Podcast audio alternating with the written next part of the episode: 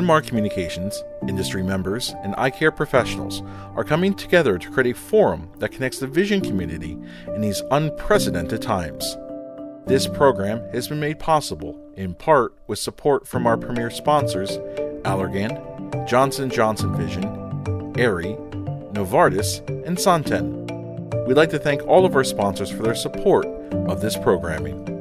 Hello, everyone. I'm Allen Ho here with Maria Berrocal and some distinguished guests, which she'll introduce uh, on New Retina Radio's continuing coverage of the COVID 19 crisis uh, globally and around the world.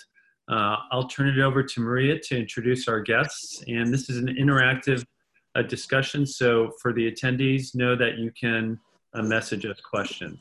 Maria? Yes, thank you, Alan.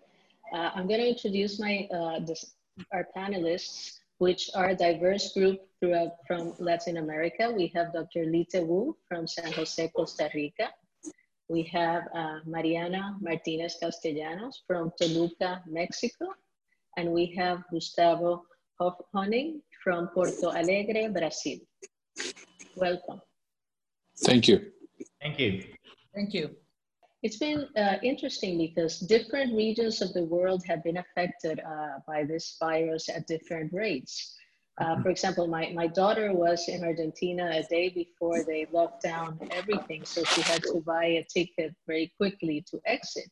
And I think it has to do with the way you know the demographics has been and the spread has been. So uh, Latin America has been affected a little bit uh, later. Uh, Lihteh, if you could comment on you know your experience there. Yeah, so our first case was uh, around March 6th, uh, and it was actually an important case from a tourist from New York City. It was uh, actually towards the end of her trip and she felt sick, so she was tested and uh, she tested positive with her husband. Her husband was asymptomatic, so then they were quarantined. And after that, we've had around 650 cases so far with uh, four fatalities. And we're still in the, we're not in a complete lockdown. We are still um, advising uh, social distances. Uh, there are certain businesses that are closed.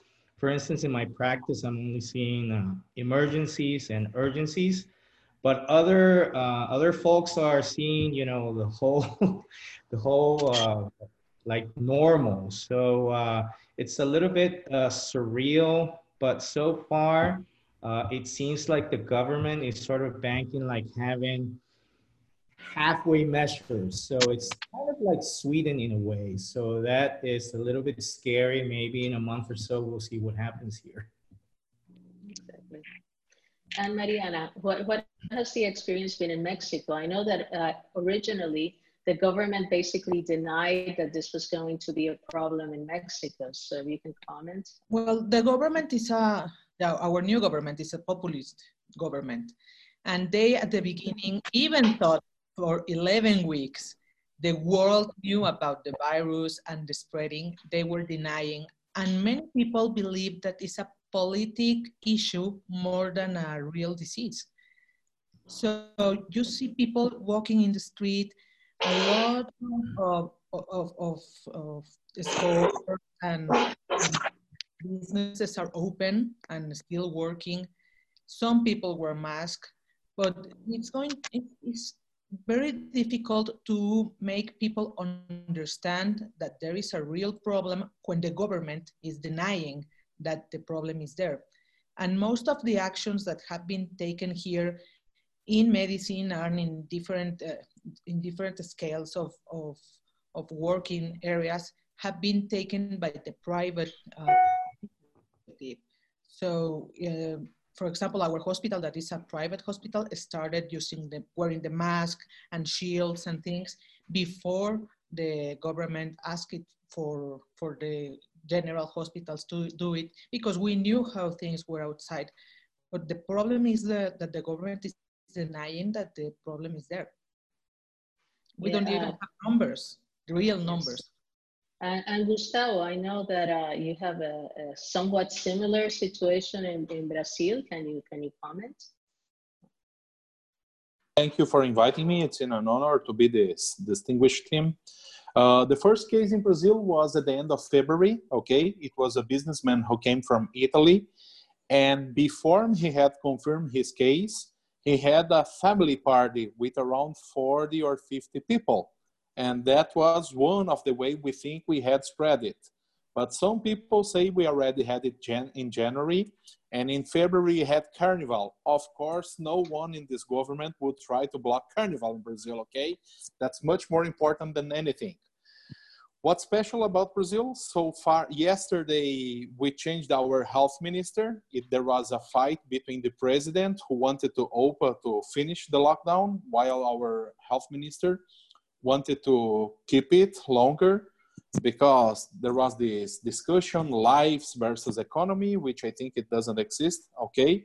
And so far in brazil we have almost 2000 deaths confirmed for coronavirus and around 30,000 people who had been positive. But this is not a true number because we are not testing much people here.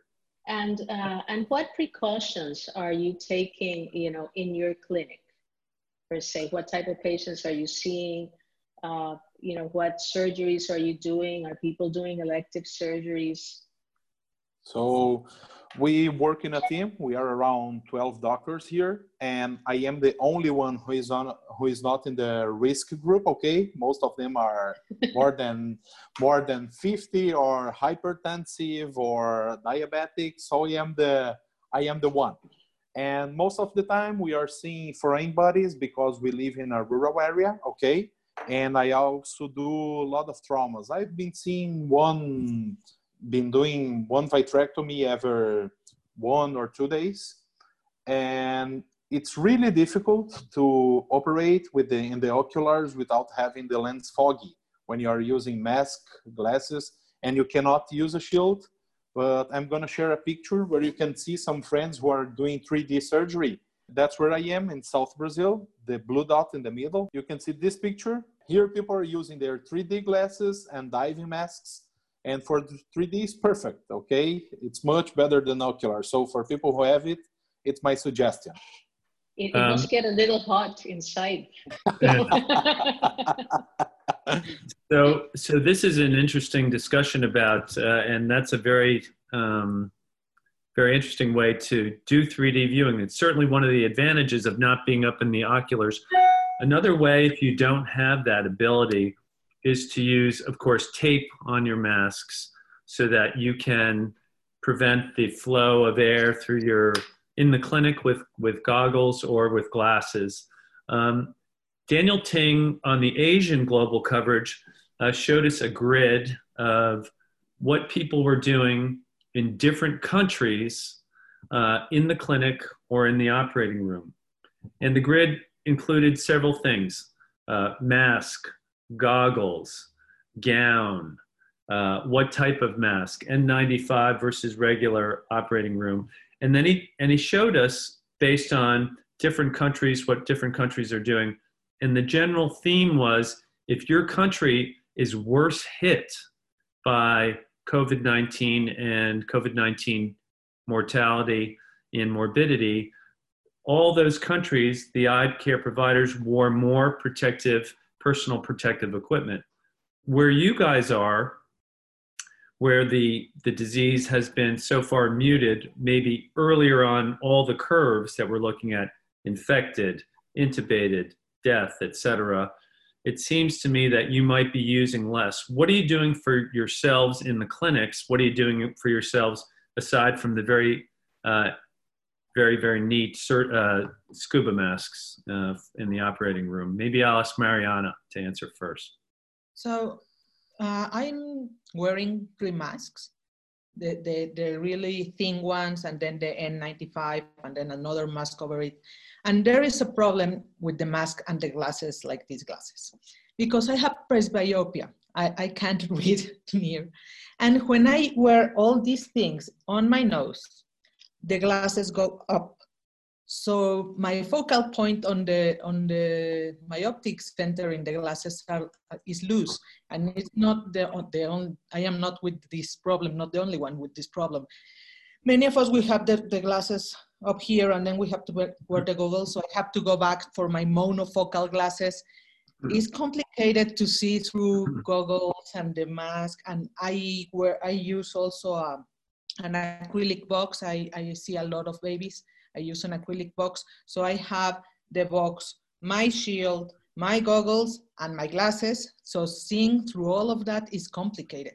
For surgery, I only wear the, the shield, my, my, my own glasses, but we dress a little bit different the patients. And the way we dress them is we put a, a shield that we stick it from the nose down, complete shield, that uh, a five points degree shield from the nose down. And then we put a tube, the tube go, goes all the way out, a, a large tube that, that goes all the way out. So what the, whatever the, the patient is breathing goes out of the, of the room actually.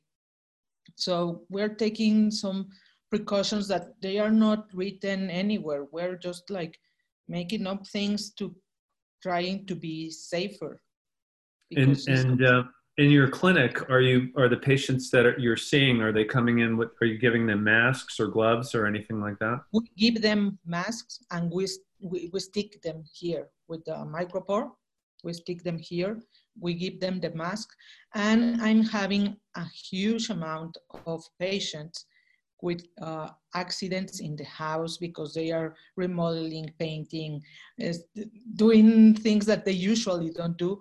And the, the number of accidents of in, in the house are, are super high because of how they clean. They, they have chlor, chlorine or alcohol in the eyes or glue or nails it's a different statistic that someday we will maybe see because I'm sure the orthopedics are seeing the same people that fall from ladders or things that because they are cleaning or painting or doing something different in, the, in their homes. How about you, Lihteh? What's going on in Costa Rica? So I've decided to actually just see emergencies and urgencies. So we kind of screen the patients and uh, we ask them whether or not they have fever, those kind of things we ask the patients to, when they come, to have a, a mask. And if they don't, we sort of provide them. Then uh, once they come in, where uh, we offer them gel, we ask them that they only come with one other person, limit the talking, and uh, limit the testing. Uh, so really no routine OCTs. If they're coming for an injection, just take them and inject them. Uh, I myself, I wear uh, gloves, um, a face mask, uh, uh, an, an N95 covered by a regular surgical mask, and eye protection. And actually, I haven't gone to the OR. I've had to do uh, like three pneumatics. So, you know, that's how it is. And Gustavo, what's happening there for patients and for you, aside from the scuba mask in the operating room? Sure. Uh, since in the region we are, we still don't have as many cases as in other places. Uh, we, uh, I am using masks and I'm putting masks on patients as well. Like Lihteh, I'm not seeing regular patients, just uh, emergencies. And that's also an issue I think we can discuss later about the, the anti-VEGF treatments. People, because many of my patients who I know they need to keep treating. They don't want to come because they are afraid of that. And in general, gloves as well. We also have done, a, as you said, Allen, a transparent shield around the slit lamp, so to avoid the to spread the the the, the, the droplets. Yes, I, I, have a question. Uh, what what I have been doing in Puerto Rico, we you know we have probably the strictest um, guidelines. Everybody has to wear a mask outside of the house, and we have a curfew at 7 p.m. Uh, and what I'm doing, you know, with injections, it is a problem because I, I, a lot of patients do not want to come in. Have any of you been doing telemedicine? Because, for example, I've been calling patients, see how they're doing. The ones that really don't want to come right in, we postpone the injection a couple of weeks to see if things, you know, become more stable. Have any of you been using any of those modalities?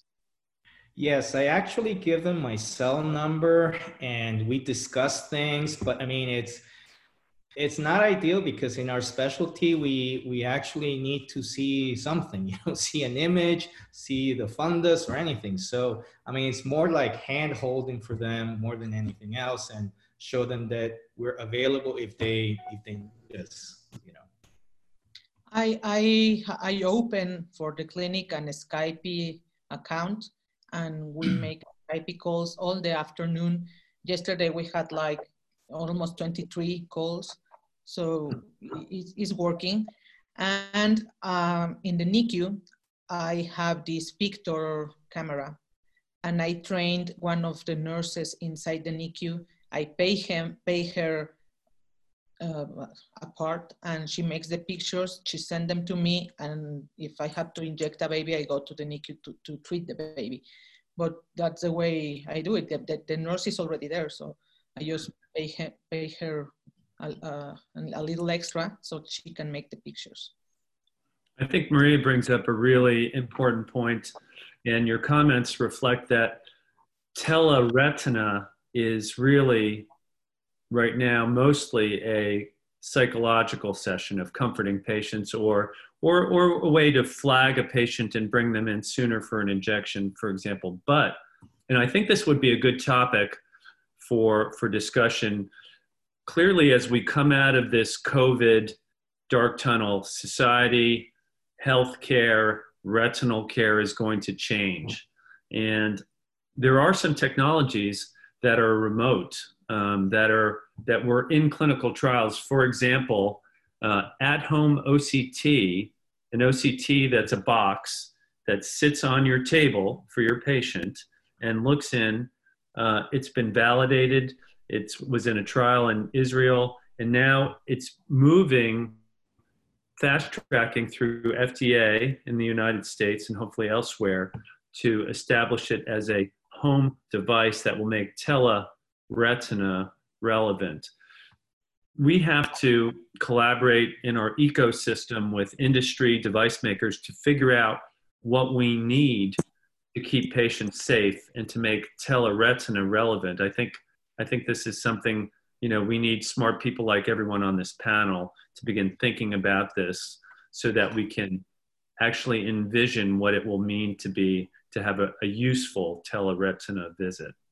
The other thing that I, that I, I, I, agree with you completely, I think, you know, we have in many ways, uh, the typical retina visit has not really changed that much, probably in 80 years, you know, it's pretty much the same. And I think this is an opportunity moving forward to do things differently. Maybe mm-hmm. we don't really need to see post-op patients as frequently. Maybe we can do a lot of that uh, by phone. I know that you can have apps where you can test your vision. Uh, you know, just like the home OCT is another modality. And we, we really have to like rethink this notion that, you know, maybe, maybe uh, having people come monthly for an injection is a really uh, onerous thing, you know, not only uh, for the patients, but for, for every part, every aspect of society. They have to take time off, the ones that are young, all this. So we really have to like think outside of the box of how to actually uh, make things uh, streamline a lot of our practices. And I think this is an, a unique opportunity. I always see tragedies as, uh, I always say that every single tragedy has a gift if you look hard enough. And I think, you know, this is an opportunity to really reassess and think how we can do things better and what things that we were doing really don't make that much sense, you know. Uh, and, I, and I think a, a, lot of good things will come out of this. Uh, also, I think as doctors, as physicians, we're being valued more because our worth is being seen by society. You know, when this big pandemic you know, the scientific knowledge gets a new uh, an incremental value, the value of vaccines, a lot of the things that maybe, you know, have gone down the wayside in the past. Uh, what, what I really think is that people are going to be, you know, one of the problems that we have is that, you know, vaccination rates have come down all through all the countries. And I think there's going to be a renewed interest in vaccines you know, to think that only half of the people get the flu vaccine, even though it's so beneficial, you know, in the States and it causes so many deaths, you know, with the interest with having a COVID vaccine, I think vaccination in general, you know, will be seen more. I think uh, this is a unique opportunity for us, uh, for doctors to band together and maybe get more resources for hospitals so that this doesn't happen. The fact that with globalization, most of the medicines are done, are made in China uh, and not here. You know, there's a lot of a, a lot of issues that uh, a, a, lot of policies that have happened just because they're, they're like the cheapest option. Well, not always the cheapest option is the best option. So I think, you know, uh, thinking about that uh, and moving forward, there's a lot of opportunities uh, of how we can do things better and safer moving forward. Gustavo, you had a comment. Sure, I would like to add something which I think we are gonna see in a future which is not very far. Every year we are seeing our cell phones with better cameras, with better options, with better things. I think we're, we're gonna see probes or devices that will get attached to our cell phones and you'll have OCT, auto-refractor, biometry, everything done at home. And another thing I, which we should reconsider, but there is a big regulatory problem with that, it's the use of drones, delivering the medication or as we said, the really, let's say we build a small OCT, a drone which takes the OCT to the house of the patient so he doesn't need to, to buy it. He takes it, he uses it, and the drone take it, takes it back, back to the clinic. There are hmm. many options and I like to say that necessity is the mother of creativity. So for sure, we have our scientists and engineers creating new stuff to make people's life easier and better, including in this still still still in the same situation.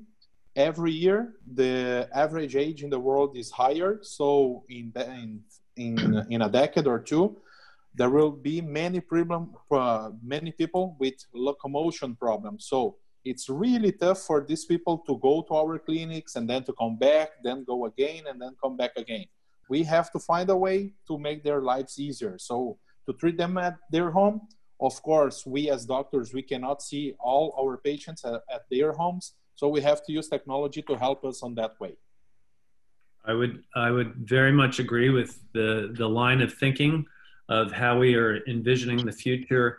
Maria's comment about you know, crises uh, forcing us to examine things differently and coming out with new ways to and silver linings, as she as she mentioned. We do have a question from the audience um, to encourage others to submit questions too. How does a home OCT work? It's literally an OCT scanner with the technology of, of spectral domain that's simplified and put in a home box. The price comes down from the unit from thousands and tens of thousands of dollars to hundreds of dollars.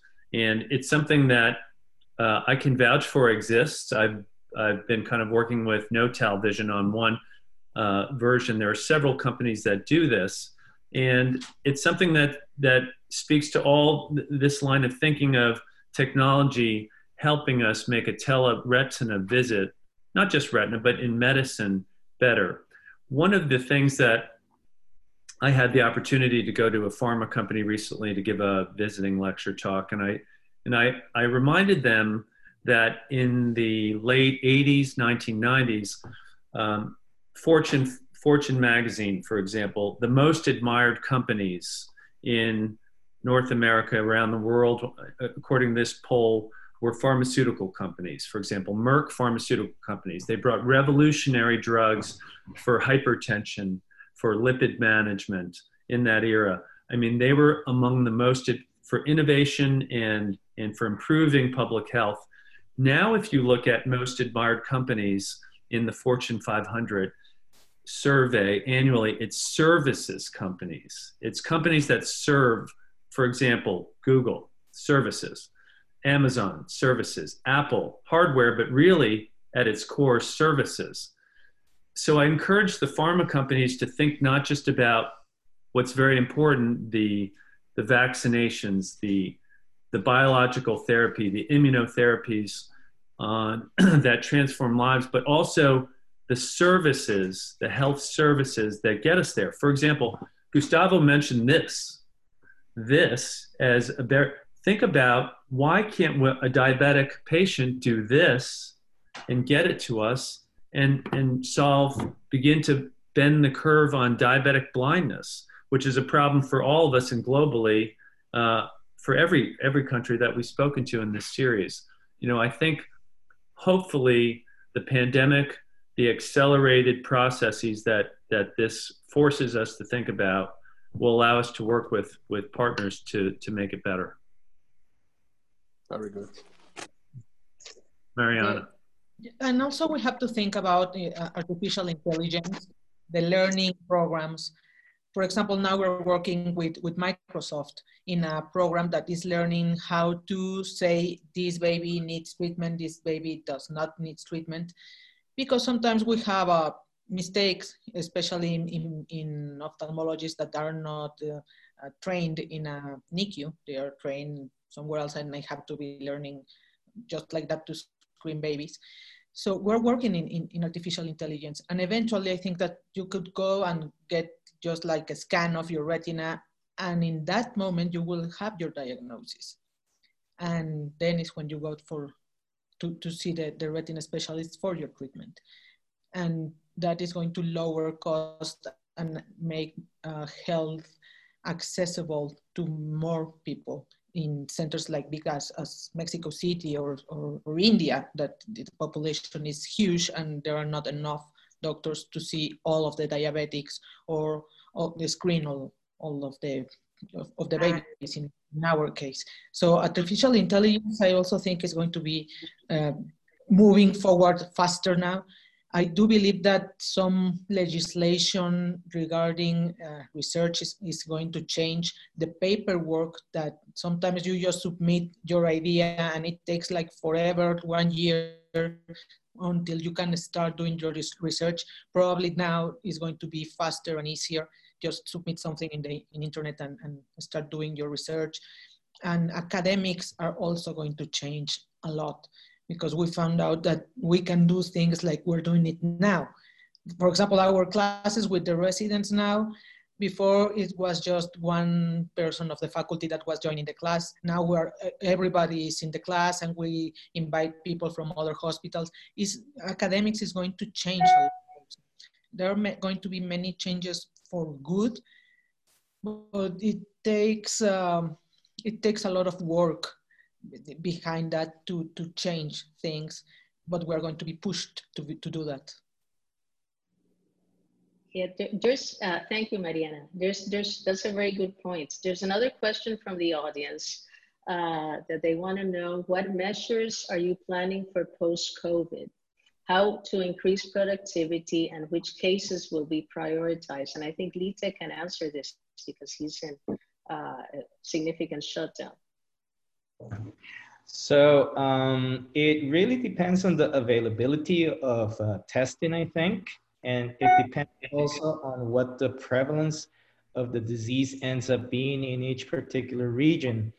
Like for instance, now in Costa Rica, we haven't really tested that many people, and on the surface, it looks like everything looks fairly controlled we, as I mentioned uh, earlier, we only have like 650 cases. Four have uh, died, unfortunately.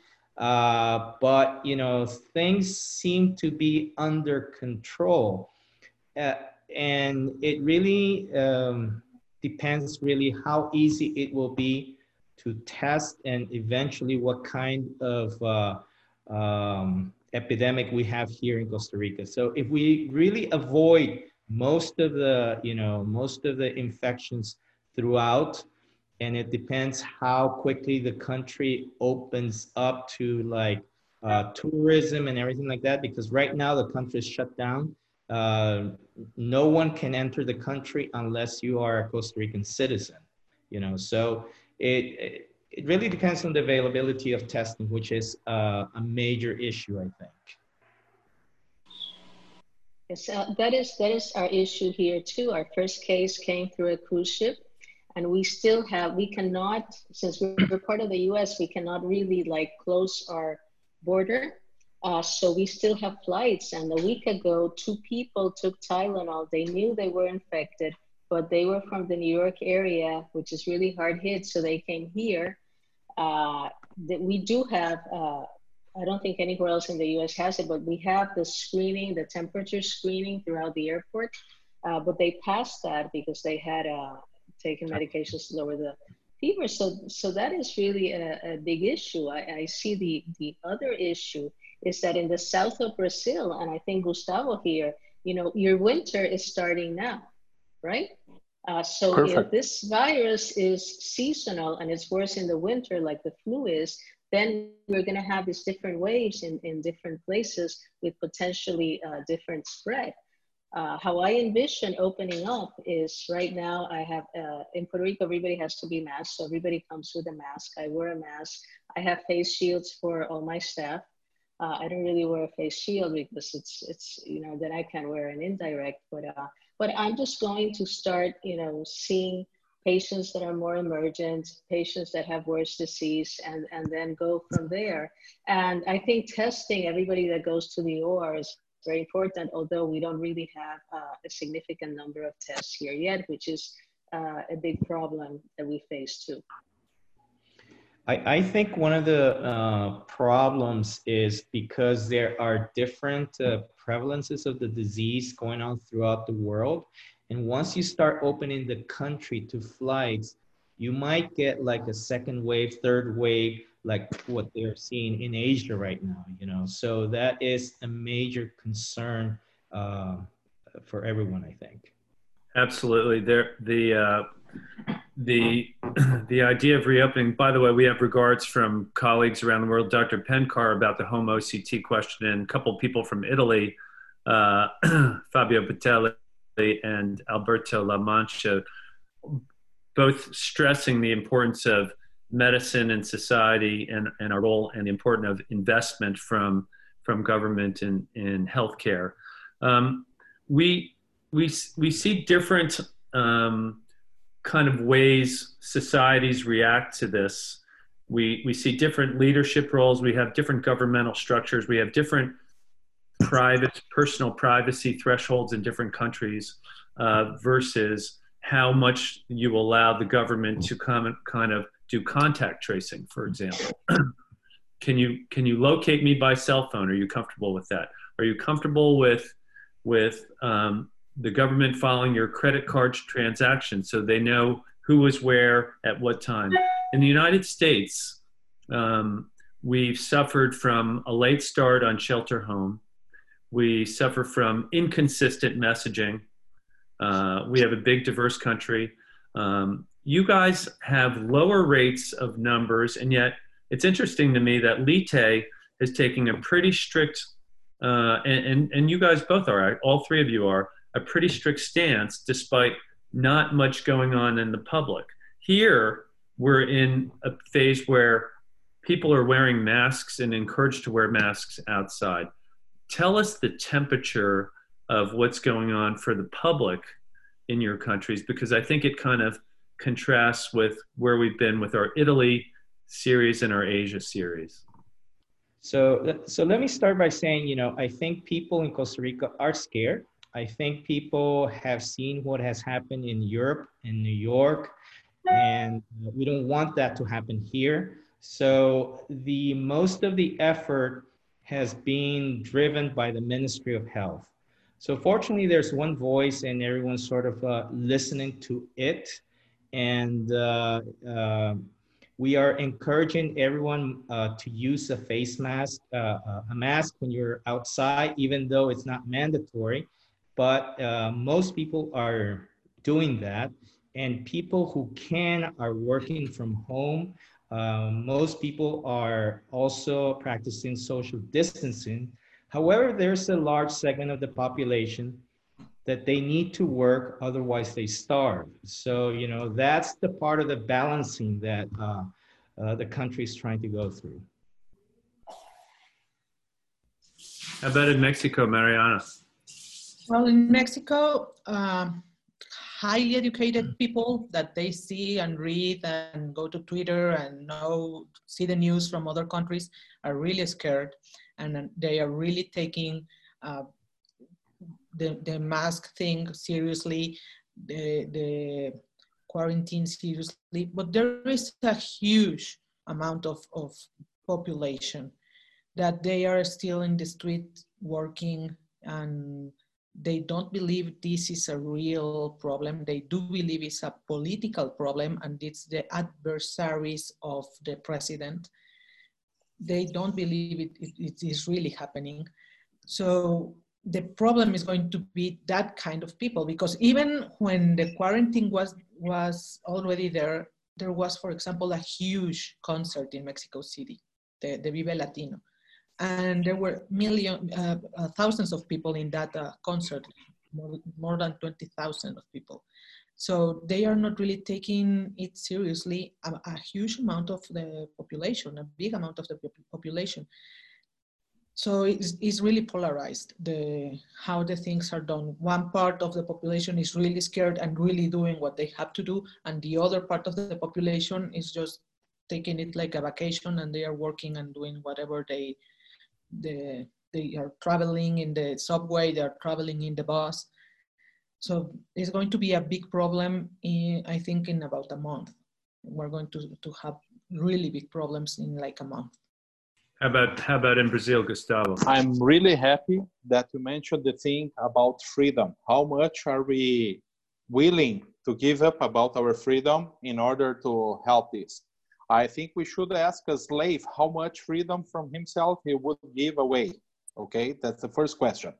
And the second question, which I've been thinking and discussing with some friends, it is which are the criteria which are we are using to establish if we are going to lockdown, when we are going to lockdown, and who are we going to lockdown. okay? Why am I thinking about it? Because every year 1.3 million people in the world die because of car accidents okay and we never thought about shutting down our roads okay because if you would say that people would say you are crazy because of the economical impact so why we are shutting down everything now of course we had i don't know how many uh, people did, did die because of the coronavirus one 150000 or 200000 okay? All these lives matter of course but we are we still don't have uh, scientific criteria very well established. We are afraid of course because it is something we don't know but car accidents we know very well and we don't do and we don't do nothing to stop them so and same situation as mariana here in brazil it became a political issue we are not we are not thinking about lives or science we are the governors uh, are opposing the president. Others are shutting and locking down everything. Other governors want to open everything. On the streets, yes, like Lihteh said, people are afraid. They are using masks as well. Most of people I see, but in a poor country, and I think all our countries have poor people. They work during the day to eat at the night. So how can you say these people cannot go out to work? Which which is the right we have to say that? So it's a really critical question, and it is a deep issue that I think we could stay here and speak a week on that. I think I think you highlight on a lot of uh, issues and and disparities of who's more vulnerable during a pandemic, and that that that data is starting to come out now, and it clearly those that are still having to work, having to li- that live paycheck to paycheck um, are more vulnerable. Other people that can shelter home and, and survive and have the resources to do so are more protected. I, I see, and we, we spoke about this on our Asian global episode. I do see some cultural shifting, and let's just talk about the mask in general. If Allen Ho showed up on an airplane pre COVID and wore a mask, someone might say, oh, he's just he's Asian and he's wearing a mask because he's Asian, or maybe he's sick. And and in some ways that stereotype was is is is somewhat accurate. But nowadays, uh, you know, many and the Asian doctors on our Asia COVID coverage would say, well, it was really not so much a fear. There there's some um, lag effect from SARS and MERS, which really impacted those regions significantly and there was a fear factor in wearing masks but it's also a now a cultural thing it's a pollution issue um, in some of the more densely pos- populated cities. And it's now not just uh, I'm Asian, I'm wearing a mask, uh, there's pollution, or I'm afraid of you. It's more a sign of consideration of others, of civility. You can't see my face, but I'm thinking about you to protect you. We're in this together. And I, I do see a shift a little bit in the United States. You go to the grocery store here in Philadelphia, an East Coast densely populated city.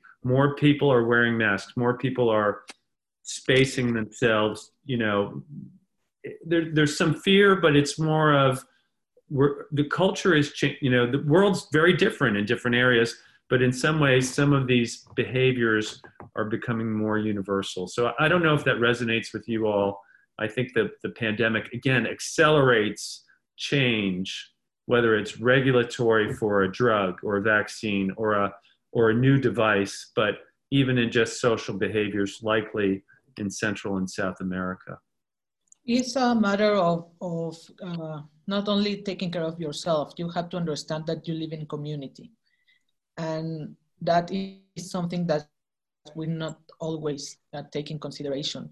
If I am if, if I am well, I'm I'm fine. But now you have to think if I am well and my neighbor is fine and the cleaning lady is fine and the policeman is fine, I'm I am going to be fine. So now you have to think in community. Now we are really aware how connected we are with the other, even though we don't know them, even though you never say hello to that neighbor. Now you have to think about the, the, the good health of your neighbor so you will, you will have a good health. So community is uh, something that is, is now going to be part of our, our language every day. Yes, uh, I agree with Mariana. I think this is like post 9-11, you know, we, it really brings people together. We realize that we're even though like we like to think of ourselves as super individualistic, you know, we're really part of a global community and what affects other places will affect us. And I think we have to like see all the good things that other places are doing. I always thought that uh, what they do in Asia, wearing masks, is a lovely thing because if you have a cold, you wear a mask, so you are not going to give it to anybody. So I think these are the the positive things that I think will come out of all of this. Lihteh, any other thoughts? No, I think uh, you've pretty much uh, we've pretty much covered everything, and you know, just uh, like to say, everyone stay safe. Yeah, I would uh, I would agree. I I want to thank all the uh, panelists for being here, for sharing this, and the the global series will continue. We want to thank our sponsors who are very supportive. Uh, we're in this together in this uh, this community uh, of, of people, but also in the ecosystem of industry and technology that we're looking to work with to make things better. Um, thank you all for sharing everything, Maria. Any any closing comments, Maria Berrocal? Well, I think I think the series is super important. I think knowing what other people who are ahead of us and behind us, this is super helpful uh, for everybody moving forward. And I have learned a lot. I have listened to the others and I have learned a lot and uh, adapted some things to what I want to do uh, in my practice and when I open. So thank you, Allen, and thank you, BMC. Okay, thank you. Thank you to all. And uh, we're going to sign off here. Take care, be safe, and stay well. Bryn Mawr Communications, industry members, and eye care professionals are coming together to create a forum that connects the vision community in these unprecedented times. This program has been made possible in part with support from our premier sponsors, Allergan, Johnson Johnson Vision, Aerie, Novartis, and Santen. We'd like to thank all of our sponsors for their support of this programming.